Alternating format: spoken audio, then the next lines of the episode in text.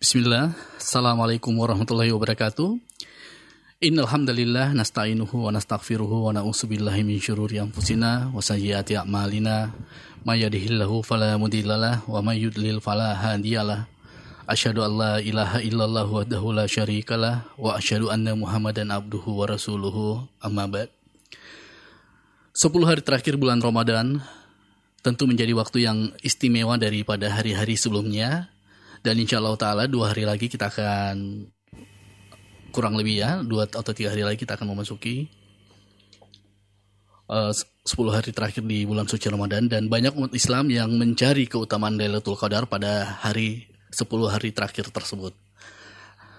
Dan tentu saja banyak sekali amalan-amalan yang bisa dilakukan di 10 hari terakhir di bulan Ramadan untuk menghidupkan 10 hari terakhir tersebut. Di antaranya adalah Qiyamul Lail, membaca Al-Quran, membangunkan keluarga untuk mengerjakan sholat malam, bersedekah, dan tentunya ada banyak jalan untuk bersedekah, termasuk dengan mencukupi kebutuhan keluarga, atau berbuat baik kepada tetangga atau kerabat. Dan juga yang terakhir adalah itikaf, namun diutamakan untuk tetap mengikuti anjuran pemerintah, karena kondisi ini masih terkait dengan bahaya COVID-19 yang mengancam jiwa manusia. Dari studio, saya ingin menyapa Anda semuanya, pendengar yang ada di Makassar dan sekitarnya, 88,2 FM Anasihah Sakina dengan Sunnah, juga pendengar 675 AM Syiar Tauhid Jabodetabek, pendengar 107,5 FM Radio Al-Madinah Solo, dan Anda yang mengikuti kami via streaming di Zulkarnain MS dan juga di Radio An-Nasiha, di mana pun Anda berada. Program ini diasuh langsung oleh guru kita Al-Ustaz Zulkarnain Muhammad Sunusi Hafizahullah Ta'ala dan beliau sudah bersama kami. Assalamualaikum Ustaz. Waalaikumsalam Pendengar kami juga akan menunggu telepon Anda di 081144588882 yang ingin bertanya langsung sama beliau nanti. Juga untuk Anda yang ingin bertanya via SMS bisa melalui via WhatsApp di 0811413636 ketika sesi tanya jawab kami buka nanti. Insya Allah Ta'ala. Inilah konsultasi agama spesial Ramadan edisi 19 Ramadan 1441 Hijriah bertepatan dengan tanggal 12 Mei 2020. Rumahku bersinar di bulan Ramadan. Tafadhal Ustaz. Bismillahirrahmanirrahim. Alhamdulillahirabbil alamin. Wassalatu wassalamu ala al-mabawuth rahmatan lil alamin. Nabiyina Muhammad wa ala alihi wa sahbihi wa man tabi'ahum bi ihsanin ila yaumiddin amma ba'd. Kaum muslimin dan muslimat, para pendengar, serta seluruh yang menyaksikan acara ini di mana pun Anda berada. Assalamualaikum warahmatullahi wabarakatuh. Uh, sebuah ayat di dalam Al-Quranul Karim yang hendaknya menjadi landasan kita semua di dalam beramal salih dan di dalam meningkatkan amalan serta meningkatkan semangat guna menyambut akhir dari Ramadan ini.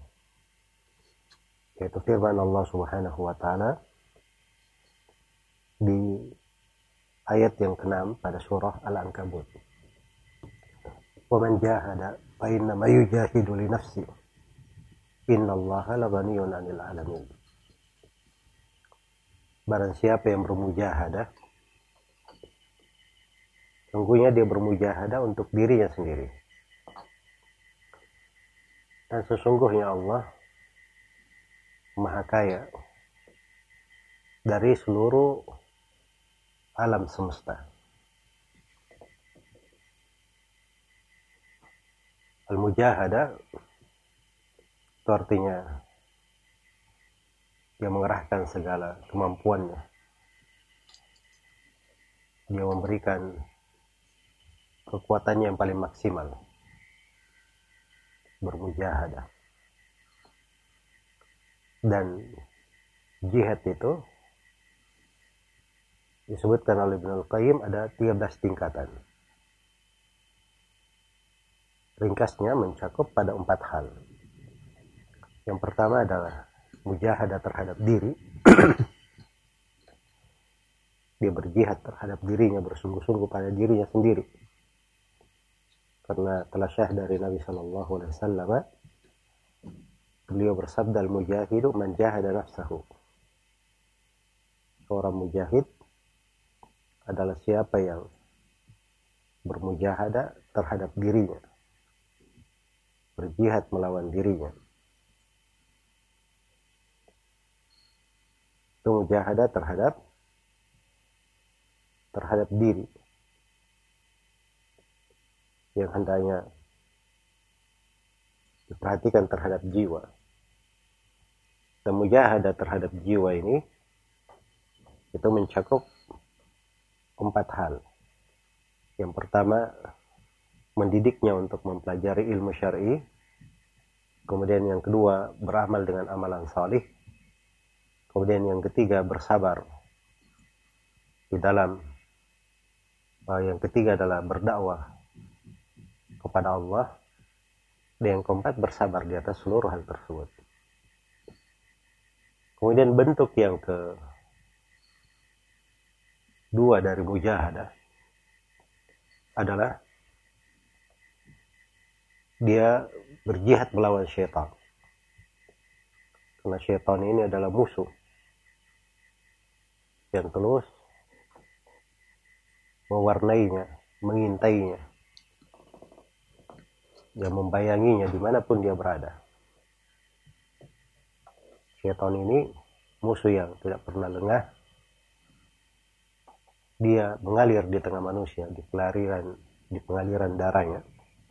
Inna syaitana yajri minal insani majarad dam. Syaitan itu berjalan di tengah manusia perjalanan darah. Tadi terwet Bukhari dan Muslim bagaimana misi umum dari syaitan itu adalah mengajak manusia supaya menemaninya di dalam neraka. itu sumpah iblis. Beberapa tempat di Al-Quran Al-Karim.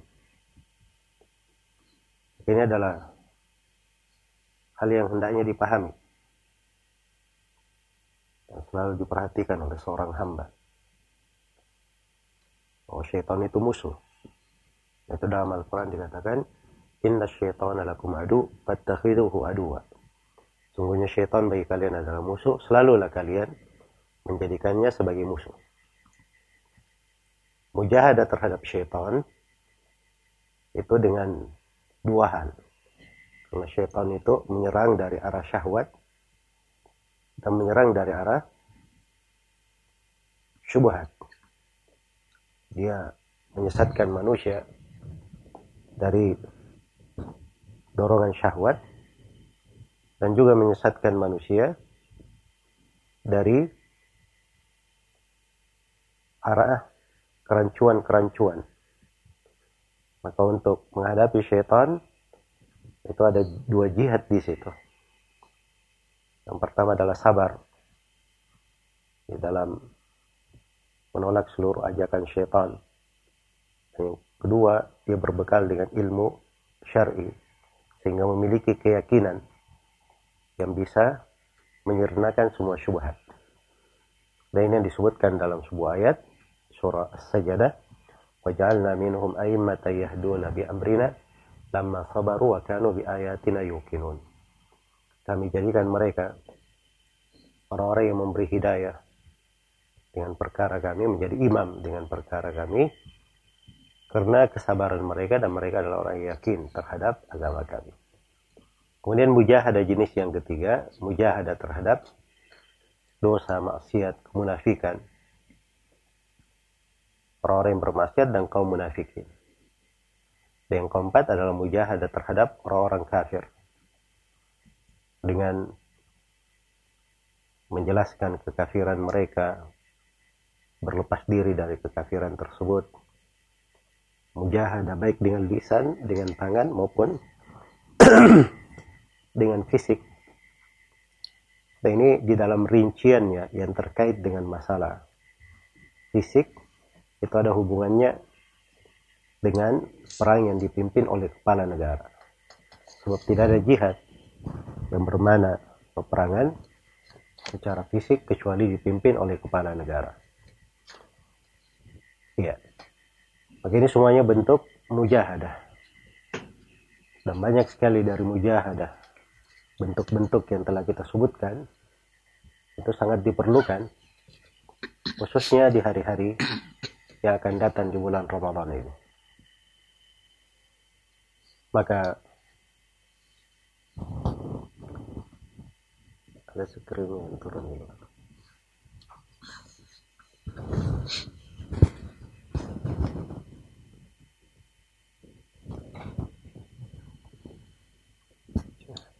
Sudah, sudah. Maka di dalam ayat dikatakan wa man jahada fa inna ma yujahidu li nafsi. Barang siapa yang bermujahada, dia bermujahada untuk dirinya sendiri. Nah, itu dasarnya. Siapa yang bermujahada, maka dia melakukan mujahada untuk dirinya sendiri. Diriwayatkan oleh Imam Al-Bukhari dan Imam Muslim dari Aisyah radhiyallahu taala anha beliau berkata idza dakhala al-ashru kana Nabi sallallahu alaihi wasallam idza dakhala al-ashru adalah Nabi sallallahu alaihi wasallam kalau sudah masuk 10 malam terakhir syadda mizara beliau mengencangkan sarunnya wahya lailahu dan beliau menghidupkan seluruh malamnya. wa iqadha ahlahu dan beliau membangunkan seluruh keluarganya. Jadi sebelum malam terakhir itu terlihat terlihat dari mujahadah Rasulullah Sallallahu Alaihi Wasallam pada dirinya dengan keluarganya. Makanya seluruh malam itu beliau hidupkan. Iya. Malah beliau di 10 malam terakhir melakukan iktikaf yaitu berdiam di masjid tidak di rumah selama 10 hari dan juga istri-istri beliau diizinkan untuk itikaf di masjid karena itikaf itu adalah sebuah syariat di dalam syariat di dalam Islam untuk menambah kebaikan bagi kaum muslimin dan muslimat. Hanya saja di masa pandemi ini ketika dilarang untuk uh, beritikaf di masjid atau hal yang terkait dengan kebersamaan berkumpul-kumpul banyak manusia siapa yang sudah punya kebiasaan etikaf sebelumnya dan di tahun ini dia tidak bisa melakukannya karena udur maka apa yang biasanya tercatat dari amalan soleh itu dicatat untuk orang-orang yang berudur sebagai pahala. Dan di sudut lain, seorang memperbaiki niat. Kalau dia berniat sungguh-sungguh ingin etika, tapi karena memang sekarang di kondisi udur, maka Allah membalas dia sesuai dengan niatnya. Dan itu cukup sebagai kebaikan yang sangat besar untuk kita. Dan pernah juga Nabi Shallallahu Alaihi Wasallam di dalam sebuah atau di dalam beberapa riwayat beliau keluar setelah sholat isya mengimami manusia sholat tarawih hingga berlalu sepertiga malam. Kemudian setelah itu di malam yang lainnya beliau keluar lagi mengimami manusia hingga berlalu seperdua malam. Dan di malam yang lainnya, di malam yang ketiga, karena Nabi Shallallahu Alaihi Wasallam sepanjang yang diberi contoh itu beliau hanya melakukan tiga kali sholat tarawih bersama kaum muslimin. Beliau tidak melakukannya setiap hari karena khawatir akan diwajibkan terhadap umat. Makanya setelah Nabi meninggal, hukum sunnah sudah tetap. Maka sunnah ini pun dihidupkan oleh Umar ibn Khattab radhiyallahu taala. Nah, itulah yang dijalani oleh kaum muslimin. Mereka sholat tarawih setiap malam. Nah, di malam yang ketiga ketika Nabi keluar, beliau keluar setelah sholat isya. Dan itu Terus beliau melakukan sholat sampai para sahabat berkata, kita khawatir ketinggalan makan sahur. Ya, coba dibayangkan mereka sholat dari Ba'da Isya sampai mendekati sahur. Dan ini mujahadah yang luar biasa. Iya. Karena di dalam sholat itu mengumpulkan berbagai berbagai amalan dan ketaatan. Di dalam sholat, dia sudah sholat, ada dikirnya, ada doanya, ada membaca Al-Qur'annya, ada ketundukannya kepada Allah, berbagai ibadah yang ada di dalam sholat. Iya. Karena itu kalau dia hidupkan malamnya dengan sholat, itu adalah hal yang luar biasa. Dan dimaklumi bahwa Nabi Shallallahu Alaihi Wasallam itu beliau memperpanjang bacaan, juga memperpanjang ruku, memperpanjang sujud. Dan ini semuanya agar supaya dihidupkan 10 malam terakhir itu dengan ketaatan dan ibadah. Iya. Bagaimana di 10 malam terakhir ada malam Lailatul Qadar yang lebih baik daripada seribu bulan. Dan mungkin kita akan bahas tersendiri. Dan di 10 malam terakhir pada malam-malam secara umum ada waktu mustajabah berdoa, waktu untuk beristighfar, mohon ampun kepada Allah subhanahu wa ta'ala. Dan banyak lagi dari keutamaan-keutamaan. Karena itu Nabi Shallallahu Alaihi Wasallam di hadits Aisyah riwayat Muslim, karena yajtahidu fil ashril awakhiri ma la yajtahidu fi ghairihi. Adalah Nabi Shallallahu Alaihi Wasallam beliau bersungguh-sungguh di 10 malam terakhir dengan kesungguhan yang tidak pernah beliau lakukan di malam-malam yang lainnya. Karena kalau tancap gas, ini dia tancap gas full di 10 malam terakhir. Dan seluruh upayanya, usahanya dilakukan yang paling maksimal di sana. Iya. Karena itu kita ini diberi oleh Allah Subhanahu wa taala sebuah bulan yang penuh dengan kebaikan dan keberkahan. Banyak keutamaan di dalamnya. Bulan ini dijadikan akhirnya yang paling utama melebihi awal dan pertengahannya karena itu jangan sampai kita dilalaikan dari memahami hakikat ini karena banyak dari umat Islam semangat itu cuma di awal saja.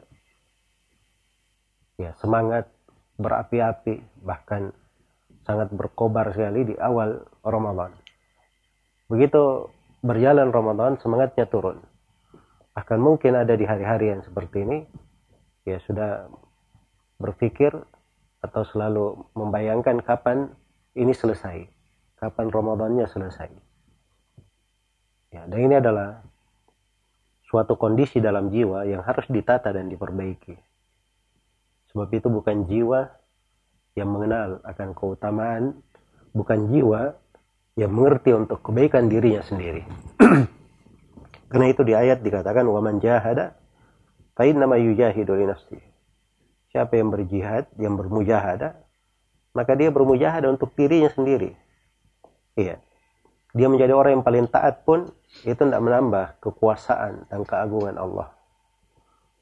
Dia menjadi orang yang paling fajir itu tidak mengurangi dari keagungan dan kebesaran Allah.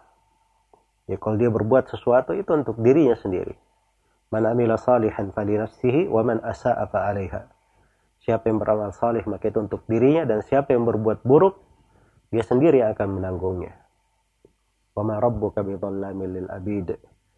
Dan Rabb pun tidak pernah membalimi seorang hamba pun. Kemudian perhatikan di akhir ayat innallaha laghaniyun 'anil alamin. Sungguhnya Allah Maha Kaya.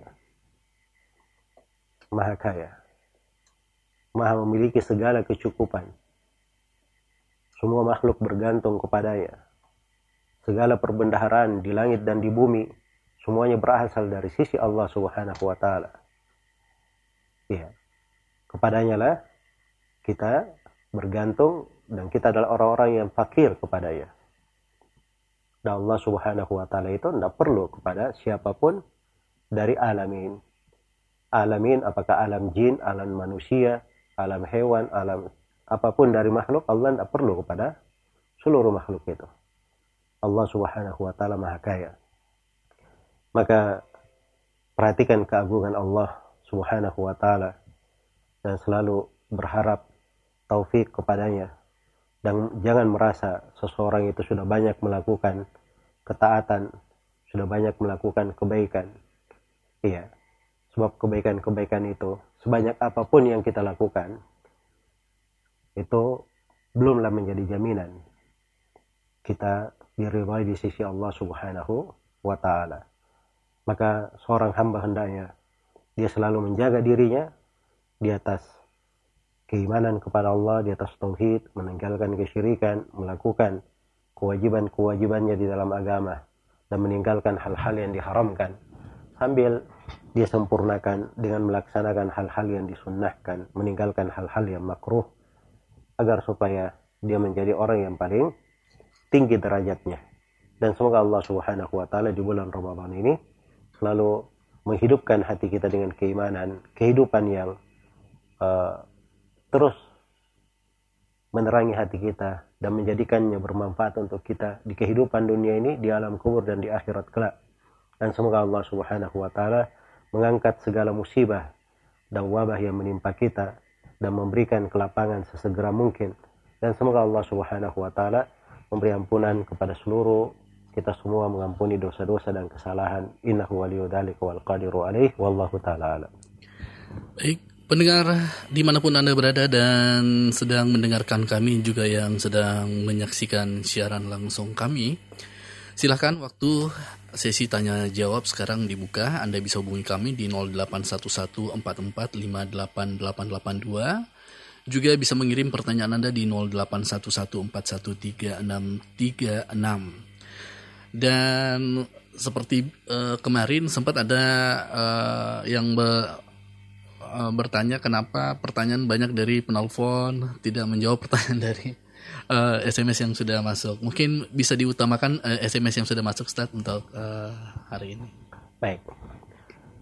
Di sini ada yang bertanya saya uh, tentang video apa benar pembayaran fidya itu dihitung sesuai dengan apa yang kita makan misalnya dalam sehari tiga kali ya per sekali makan 15 eh, ribu ya totalnya sehari 45 ribu pertanyaan jika kita satu bulan full tidak puasa apakah yang harus dibayar adalah uh, eh, 45 ribu kali 30 hari yang pertama video itu itu memberi makan satu kali saja, jangan dihitung tiga kali ya. Jadi dia memberi makan. Jumlah makanan yang diberikan itu yang paling hati-hatinya, paling maksimalnya dan paling sesuai dengan persyaratannya. Dia mengambil dari kadar dua mut. Dua mut itu dua telapak tangan. Orang biasa. Jadi kalau dia ciduk satu Eh, dengan dua telapak tangannya ini dihitung satu mut. Ciduk dua kali berarti dua mut. Jadi dua kali telapak tangan. Dua kali dua telapak tangan. Nah, itu yang disebut dengan uh, jumlah makanan yang diberikan. Nah, itu diberi satu satu saja setiap video untuk satu orang miskin ya tidak perlu tiga kali kalau tiga itu diberikan kepada tiga orang miskin diberi kepada tiga orang miskin. Kemudian diperhatikan bahwa orang miskin yang diberi itu harus berbeda. Bukan tiga vidya diberi kepada satu orang. Atau satu vidya diberi kepada eh, sepuluh vidya, misalnya diberi kepada satu orang selama sepuluh hari, sehari, sehari, sehari. Nah, tidak. Itu tidak dihitung kecuali satu saja kalau diberi ke satu orang. Harus dibeli kepada 30 orang miskin. Kalau dia misalnya meninggalkan 30 hari. Ya, kemudian di sudut lain dari makanan yang dikeluarkan, memang di standar pembayaran kafarah itu yang disebutkan min ma tut'imuna ahlikum dari makanan pertengahan yang biasa kalian beri makan di tengah keluarga kalian. Jadi kalau kita makan ada kelas 15, ada kelas 20, ada kelas 25, kita ambil yang 20 itu pertengahan. Tapi kalau dia makan cuma satu kelas misalnya, kelas 15 saja, maka dia keluarkan dari kelas tersebut itu kadar yang paling sempurnanya jadi kalau ada yang tidak sampai ke jarak itu tapi dia sudah terpenuhi kriteria memberi makan maka itu sudah cukup insya Allah taala semoga Allah memberi taufik kepada semuanya apa hukum membaca ta'awud dalam sholat apakah harus dibaca setiap rakaat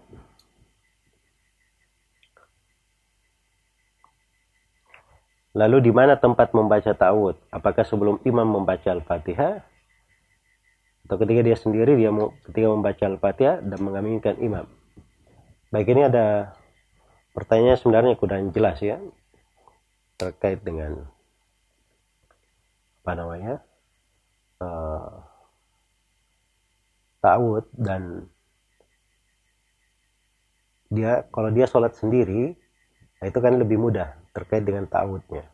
Karena ta'awud itu itu dibaca sebelum membaca surah Al-Fatihah. Setelah membaca dua istiftah, kemudian dia membaca ta'awud, ya, a'udzubillahi minasyaitonirrajim. Itu yang dimaksud dengan ta'awud atau isti'adah.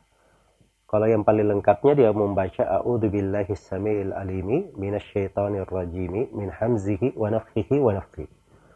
Itu yang paling lengkapnya. Tapi kalau dia cuma membaca a'udzubillahi minasyaitonirrajim itu cukup itu sudah cukup. Baik. Kemudian ta'awud ini dibaca di mana? Apakah dibaca setiap rakaat? Jawabannya itu letak silam pendapat di tengah ulama. Sebagian ulama memandang bahwa bacaan sholat itu semuanya satu kesatuan. Dari awal sampai akhir. Di semua rakaat satu kesatuan. Makanya ta'awudnya cuma sekali saja. Dan sebagian ulama berkata tidak. Setiap rakaat bacanya masing-masing. Jadi setiap rakaat bertawud lagi. Dan itu nggak ada masalah ya. Kalau ada yang bertawud lagi nggak ada masalah. Ada yang bertawud di awal saja itu sudah cukup insya Allah taala. Nah ini masalah tidak perlu diperumit. Uh, ada kelapangan insya Allah di dalamnya. Semoga Allah Subhanahu wa taala memberi taufik kepada semuanya wallahu taala.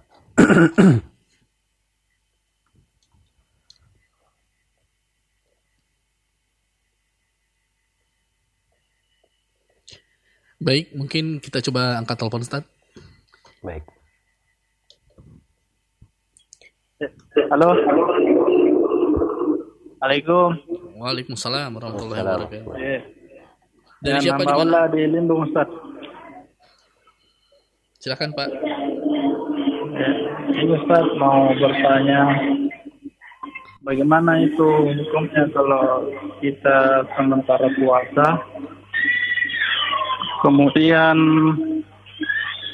kita disuruh oleh ibu untuk memberi pelajaran kepada adik kita yang membangkan kepada kedua orang tua dan cara mencambuknya apakah dalam keadaan berpuasa Ustaz bagaimana puasa kita ini apakah masih sah setelah memberi pelajaran untuk adik dengan menyambut mencambuknya atau bagaimana Ustaz? Baik. Ya, kasih Ustaz. Itu aja Ustaz. Ya. Assalamualaikum warahmatullahi wabarakatuh. Jadi memukul adik pertama dibahas dulu memukul orang mencambuk misalnya dirotani ya apakah itu membatalkan puasa atau tidak jawabannya itu tidak membatalkan puasa ya itu tidak membatalkan puasa Sisa sekarang masalah mendidik dengan memukul. Dia dapat pahala atau tidak? Dapat pahala atau dapat dosa? Ya tergantung. Kalau dia pendidik dan perlu memukul, maka boleh saja. Itu namanya mendidik. Ya. Dan di dalam proses pendidikan itu bentuk ketaatan. Dia dapat pahala.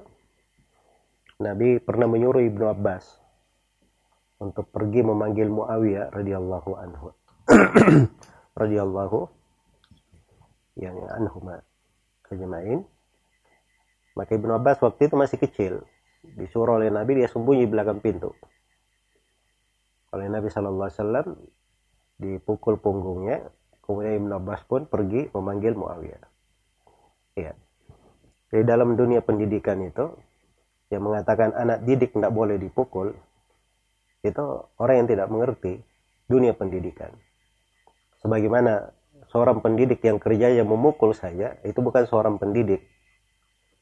Ya, itu bukan seorang pendidik. Seorang pendidik itu, kalau dia misalnya memberi sanksi, diperlukan dengan apakah dalam bentuk dipukul, maka itu dalam tahapan yang lumrah.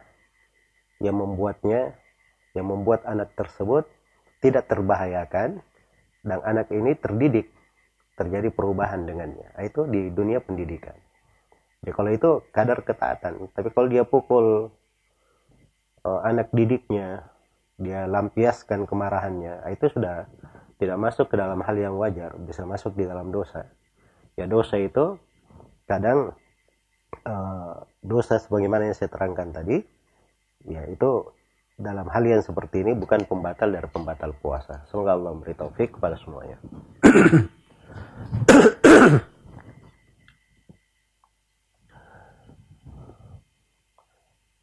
Baik ini ada yang bertanya tentang jasa titip. Misalnya saya mau pergi ke sebuah toko untuk membeli suatu barang.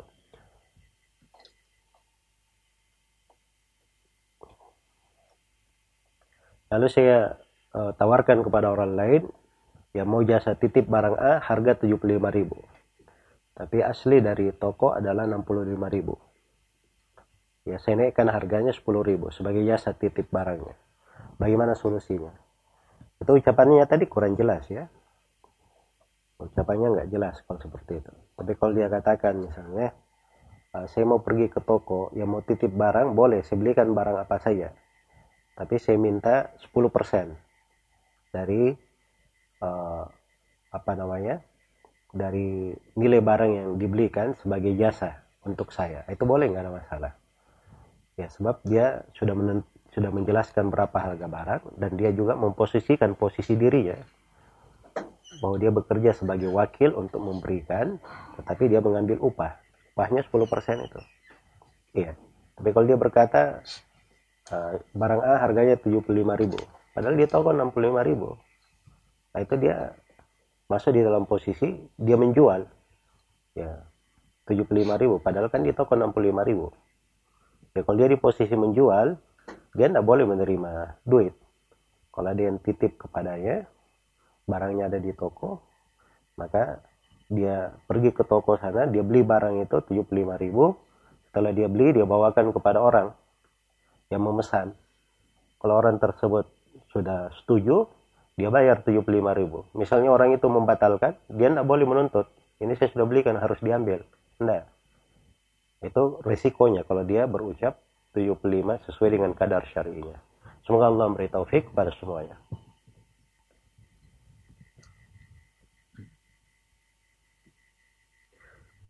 Ada mobil yang kami ketahui sebagian hasil pembeliannya dari riba. Apa mobil ini bisa kami terima atau ada cara membersihkannya. Pertama saya nggak tahu mobil ini penanya di sini dapat mobil apakah bersifat hadiah atau mobil orang lain dia jual dijual kepadanya dan dia tahu orang yang menjualnya itu uh, membelinya ada uang riba di dalam mobil itu atau memang uh, dianya sendiri yang punya uang sebagian uangnya ada riba, dia pakai untuk beli mobil. Ya, ini tiga kasus berbeda ya. Tiga kasus berbeda. Ya kalau dia hadiah, misalnya ada yang punya mobil, dia beli dari riba, dikasih hadiah ke kita, itu nggak ada masalah diambil. Nabi Shallallahu Alaihi menerima hadiah dari orang Yahudi. Orang Yahudi itu terang-terangan di dalam Al-Quran Allah menjelaskan mereka makan riba. Bersama dengan itu Nabi menerimanya. Iya. Karena memang kaidahnya dosa ditanggung oleh orang yang melaksanakannya secara langsung. Dan kita yang menanggungnya. Itu kalau hadiah. Demikian pula kalau misalnya ada orang yang menjualnya kepadanya, dan dia tahu orang ini dulu membeli mobil itu ada bagian dari uang riba di situ. Maka kita juga ketika membelinya nggak ada masalah. Tidak apa-apa. Ya, karena itu transaksi. Dan Nabi bertransaksi dengan orang-orang Yahudi, membeli barang dari mereka terjadi transaksi jual beli bersama mereka padahal orang-orang Yahudi makan riba sebagaimana yang telah diterangkan ya kemudian yang ketiga di kondisi dia membeli mobil tersebut dengan uangnya sendiri pakai uang riba. Nah, ini uang ribanya ini apakah ini ada dua rincian? Uang riba itu kalau dia di masa sebelumnya dia belum tahu hukum setelah itu dia bertobat maka itu nggak ada masalah. Sebab kalau kita dapat uang riba misalnya, kita tidak tahu hukumnya. Kalau tahu hukum kita bertobat. Maka uang riba itu menjadi milik kita. Karena di dalam Al-Quran dikatakan faman ja'ahu mau'izatun min rabbih fantaha falahu ma salafu amruhu ilallah. Siapa yang datang kepadanya nasihat tentang bahaya riba kemudian dia berhenti, maka untuk dirinya apa yang telah lalu dan uh, untuk dirinya harta yang telah lalu dan perkaranya kembali kepada Allah. Tapi kalau dia beli mobil dia sudah tahu hukum riba, dia tetap apa namanya mengambil riba tersebut, nah ini yang tidak dibolehkan. Ini adalah hal yang diharamkan. Dan jangan meremehkan sesuatu dari pembahasan riba. Karena Allah subhanahu wa ta'ala mengumumkan peperangan. Allah dan Rasul yang mengumumkan peperangan terhadap siapa yang makan dari riba. Semoga Allah memberi taufik kepada semuanya. Baik pendengar 88,2 FM Anasiyah Sakinah dengan Sunnah juga pendengar Syiar Tauhid 675 AM Jabodetabek dan pendengar Radio Al-Madinah 107,5 FM Solo. Juga pendengar di mana pun Anda berada yang menyaksikan kami via streaming di Zulkarnain Muhammad Sunusi dan juga di Radio An-Nasiha. Hubu, uh, dengan telepon Anda kami tunggu di 0811413636 juga di 081144588882. Baik, Stan, kita angkat telepon lagi, Stan. Baik. Halo. Halo. Iya. Assalamualaikum. Waalaikumsalam warahmatullahi wabarakatuh. Dari mana ada? Dari Amir Makassar. Silakan Pak Amir. Uh, ini mau nanya Ustaz. Itu amalan apa yang bisa dikerjakan di 10 malam terakhir Ramadan? Dan itu bisa nggak kita sholat tahajud setelah sholat tarawih di awal malam? Karena anak pendengar itu nggak ada lagi tahajud kalau udah tarawih. Itu aja Ustaz. Jazakallah. Assalamualaikum. Assalamualaikum. Ya, terkait dengan 10 amalan-amalan yang dilakukan di 10 malam terakhir, saya sudah terangkan tadi di awal pertemuan kita dari apa namanya uh, dia memperbanyak amalan solih apa pun di malam itu. Apakah berupa sholat, berupa zikir, bersedekah, ya membaca Al-Quran, berdoa, maupun yang lainnya. Dan terkait dengan masalah sholat tahajud setelah tarawih di awal malam, itu adalah hal yang diperbolehkan, tidak ada masalah. Jadi kalau di awal malam kita sholat tarawih bersama keluarga misalnya, setelah itu di akhir malam kita ingin menambah lagi sholat tahajud. Nah itu boleh saja, tidak ada masalah. Ya, cuman uh, yang dijaga itu jangan sampai dia dua kali witir karena witir itu dalam semalam cuman boleh satu kali saja. Rasulullah SAW bersabda la witrani fi layla. Tidak ada dua witir dalam satu malam. Nah, kalau misalnya di awal malam kita sudah witir, maka di akhir malam ketika sholat tahajud kita cuma sholat dua rakaat, dua rakaat, dua rakaat, dua rakaat, dan tidak ada witirnya. Dan dua rakaat, dua rakaatnya nggak ada batasannya, sesuai dengan kemudahan yang Allah berikan. Kalau dia uh, bacaannya panjang dalam setiap rakaat, dia perpendek, dia persedikit jumlah rakaatnya. Tapi kalau bacanya pendek, dia perbanyak rakaatnya. Dia perbanyak rakaatnya. Semoga Allah memberi taufik kepada semuanya. Bagian ada yang bertanya tentang software ya, aplikasi pengelola audio. Ya, kalian digunakan untuk uh, apa namanya hal yang baik digunakan untuk hal yang tidak baik. Digunakan untuk musik kadang dipakai juga untuk merekam suara adan baca Al-Quran dan seterusnya. Di aplikasi itu secara umum kalau dia aplikasi bermanfaat ya sepanjang manfaatnya dalam manfaat yang dihalalkan maka itu tidak ada masalah. Ya, kalau kita pakai pada hal yang halal yang boleh gak apa-apa. Tapi kalau dia pada hal yang diharamkan maka dia menjadi haram dengan hal tersebut. Itu hukum dasar pada hal yang mubah. Mubah itu tergantung dipakai wasilah ke mana. Kalau dia dipakai kepada hal yang diharam, diharamkan bisa menjadi haram. Dia dipakai kepada hal yang makruh bisa menjadi makruh. Bisa dipakai dipakai pada hal yang disunnahkan dia bisa menjadi sunnah. Dipakai pada hal yang wajib dia bisa menjadi wajib. Iya. Maka itu kembali kepada kita seperti pisau. Pisau itu kalau dijual untuk orang yang memakainya, memotong di dapur, untuk hal-hal yang dibolehkan nah masalah tapi kalau pisau dipakai untuk mendolimi orang atau menyakiti manusia, menumpahkan darah, maka ini adalah hal yang diharamkan. Semoga Allah memberi taufik kepada semuanya.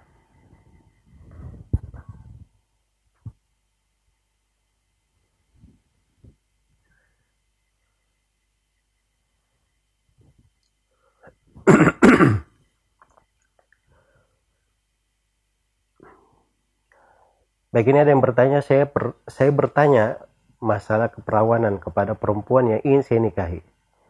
Namun dia hanya menjawab dengan kata maaf. Sehingga membuat saya berasumsi bahwa dia sudah pernah melakukannya dengan mantan pacarnya dulu sebelum hijrah. Mohon nasihatnya. Dari mana berasumsi seperti itu? Jangan menebak-nebak sembarangan sama orang. Iya. Ya kalau tanya keperawanan, terus dikatakan maaf misalnya, Nah, itu artinya ada masalah dengan keperawanannya. Masalah dengan keperawanan itu banyak sebab. Ada karena sakit, ada karena kecelakaan, ada karena mungkin dia dimasukkan dalam paksaan, ada mungkin karena dia berbuat dosa. Banyak kemungkinan. Terus dari mana kita berasumsi langsung mengambil salah satu darinya menuduh orang yang tidak layak. Dan itu tidak benar kalau ya. Makanya dari asalnya itu, ya dia bertanya hanya menjelaskan sebenarnya bertanya dari sudut hukum syari kalau dia ingin bertanya.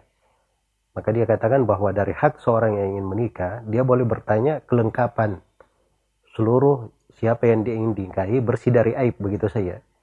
Apakah ada aib tertentu yang terkait dengan perawanan maka itu kalau pertanyaan seperti itu lebih tidak ada masalah. Ya tapi kalau masuk dalam asumsi berjelek sangka kepada orang itu tidak diperbolehkan ya. Kemudian yang kedua sepanjang seorang perempuan yang dia nikahi ini kelihatannya istiqamah, berhijrah, sudah baik. Ya kita itu bantu saudara kita di atas kebaikan. Harus dibantu di atas kebaikan. Itu yang harusnya dilakukan. Jangan melakukan perbuatan-perbuatan yang membuat orang-orang yang sudah soleh misalnya. Dia kata dulu pernah berbuat dosa pun, ya dia harusnya kan dibantu di atas tobatnya agar supaya dia sempurna di dalam meninggalkan dosanya. Semoga Allah memberi taufik kepada semuanya. Baik, Masya Allah. Kita angkat telepon lagi dan silakan dihubungi kembali. Halo. Halo, Assalamualaikum. Waalaikumsalam warahmatullahi Ini dengan hamba Allah di Maros, Ustaz. Ya. Silakan, Pak. Iya, uh, Ustaz perlu dijelaskan perbedaannya antara fakir dan miskin.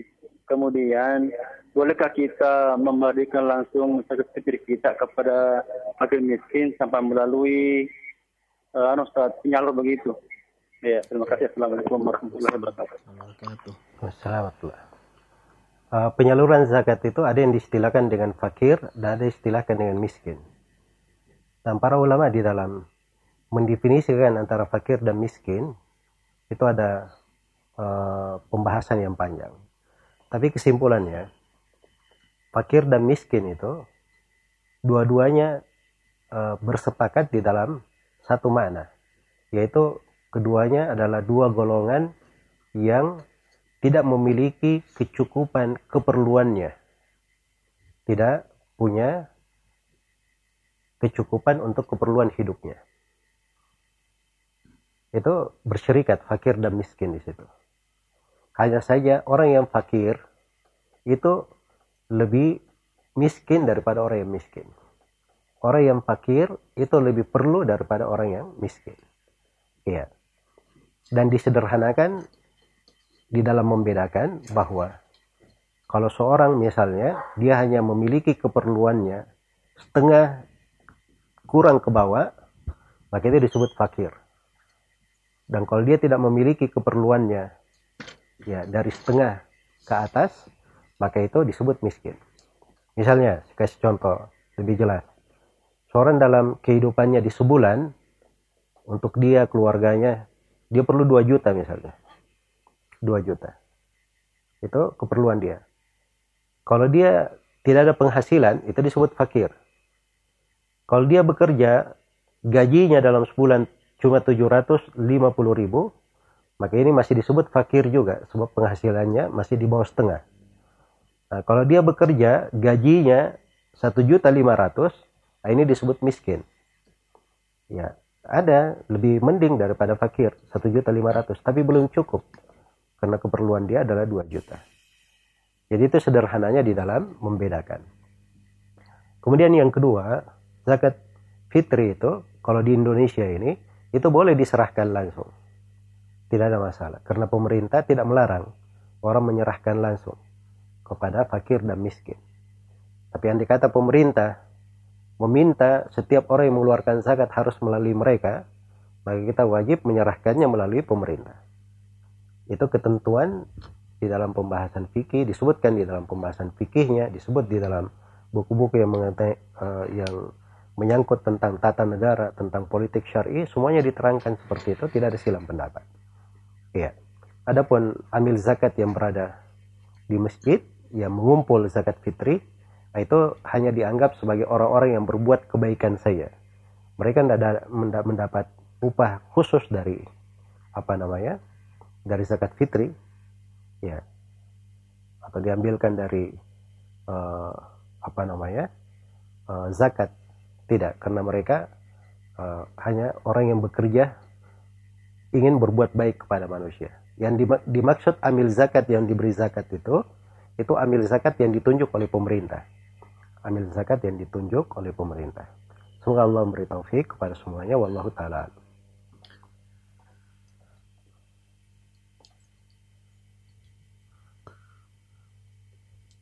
Baik ini ada penanya dari gua. Masjid kami membuka penerimaan dan penyaluran zakat fitri. Kami menerima zakat di 10 hari 10 akhir Ramadan dan menyalurkannya pada 28 29 Ramadan. Apakah itu syah sebagai zakat atau terhitung sedekah? Ya tergantung kesepakatan antara pihak uh, masjid ini dan pihak yang menyalurkan zakatnya Ya kalau dia beritahu dari awal, Pak zakat Bapak kami kumpulkan dari sekarang, tapi kami salurkan nanti di di akhir Ramadan di tanggal 28, 29, 30 atau sebelum imam berdiri berkhutbah, nanti kami salurkan pada waktunya. Ya, maka itu enggak ada masalah. Jadi masjid menjadi wakil bagi mereka. Dan wakil itu boleh bertindak untuk orang yang dia wakili. Untuk orang yang dia wakili. Kalau dia pahamkan seperti itu dari awal, tidak ada masalah. Semoga Allah memberi taufik kepada semuanya. Baik pendengar 88,2 FM Anda dengan, dengan Sunda juga pendengar di Solo, di Jabodetabek dan di mana pun Anda berada. Waktu kita sudah 27 menit dari pukul 17, masih tersisa sedikit lagi. Mungkin bisa diambil dua pertanyaan Ustaz. Dua pertanyaan terakhir. Ya. Mungkin satu penelpon, satu yang sudah masuk via SMS. Baik, apakah bacaan Al-Quran diperuntukkan buat keluarga yang sudah meninggal? Apakah boleh atau apakah bisa bacaan Al-Quran diperuntukkan buat keluarga yang sudah meninggal? Jawabannya ini letak silam pendapat di tengah ulama. Ada yang mengatakan itu sampai untuk mereka, dan ada yang mengatakan itu tidak sampai. Ini khusus terkait dengan bacaan Al-Quran. Iya, dan saya sendiri saya lebih condong kepada pendapat Imam Syafi'i dan siapa yang bersama mereka, beliau dari para ulama yang mengatakan bahwa itu tidak sampai. Karena di dalam Al-Quran Allah berfirman, wa lil insani illa masa. Seorang itu tidak mendapatkan kecuali dengan apa yang dia upayakan. Ya, dan ini masalah ada silam pendapat di dalam pembahasan. Semoga Allah memberi taufik kepada semuanya.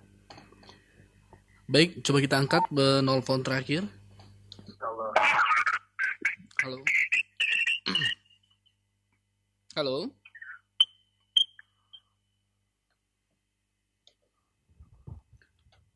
Baik, silahkan dicoba lagi buat Anda yang ingin bertanya langsung kepada guru kita Al-Ustaz uh, Dulkarni Muhammad Sunusi di 081141 uh, 4458 Halo. Halo, Assalamualaikum. Waalaikumsalam warahmatullah. Dari mana di mana, Pak? Dengan Adam di Makassar. Oh, silakan, Pak. Halo? Iya, silakan silakan pertanyaannya. Ya, saya mau uh, tanya eh, bagaimana cara membersihkan harta haram yang tercampur. Tapi saya seorang pedagang. Hmm. Caranya itu Bagi... Terima kasih. Assalamualaikum. Waalaikumsalam warahmatullahi wabarakatuh. Pertanyaannya bagaimana cara membersihkan harta haram yang bercampur ke dalam harta yang halal untuk seorang pedagang. Pertama dilihat harta haramnya ini berasal dari mana. Iya. Kalau harta haramnya itu terkait pada dat harta itu memang haram, maka itu harus dikeluarkan, tidak boleh dia ada pada dirinya. Misalnya dia punya harta haram berupa khamar, maka dia harus buang harta itu. Iya.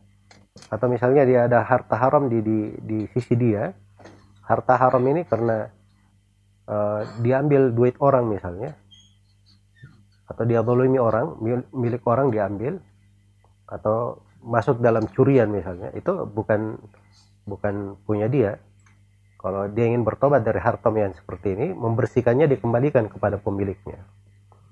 Itu cara membersihkannya. Kemudian sudut yang lain, kalau hartanya harta haram dari sudut cara mendapatkannya, misalnya harta riba, ya, maka ini dilihat kondisi dia. Kalau sebelumnya dia tidak tahu hukum riba, baru setelah dia tahu ya, riba itu haram, ya sama seperti banyak pedagang ya kadang dia karena di pasar itu banyak rentenir ya akhirnya mereka terbiasa dipikirnya nggak ada masalah akhirnya ada kawannya minjam kepadanya dia kasih juga dengan metode rentenir juga tapi setelah itu akhirnya tahu hukum itu haram nggak boleh. Ya. Dia berhenti.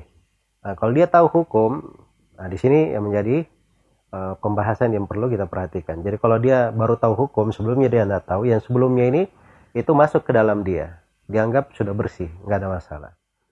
Tapi harta yang baru masuk setelah dia tahu hukum nah ini tidak boleh diambil yang riba-riba. Diambil pokok hartanya saja. Diambil apa yang halal saja. Yang lainnya dia harus bersihkan. Nah, itu secara global terkait dengan harta haram yang ditanyakan. Walaupun kata harta haram itu agak luas ya. Dan jangan seperti sebagian manusia di masa ini. Dia berbuat kebaliman berbuat Eh, kejahatan, merampok di sana sini, melakukan korupsi, oh itu gampang, nanti bisa dibersihkan.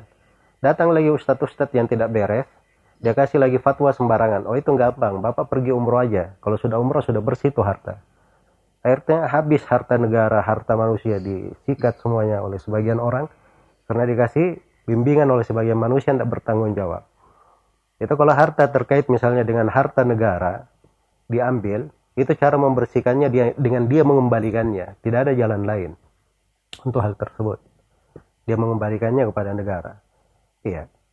Kalau dia tidak mengembalikannya maka dia akan mempertanggungjawabkan hal tersebut pada hari kiamat. Ada sebagian manusia itu disebut dalam Al-Quran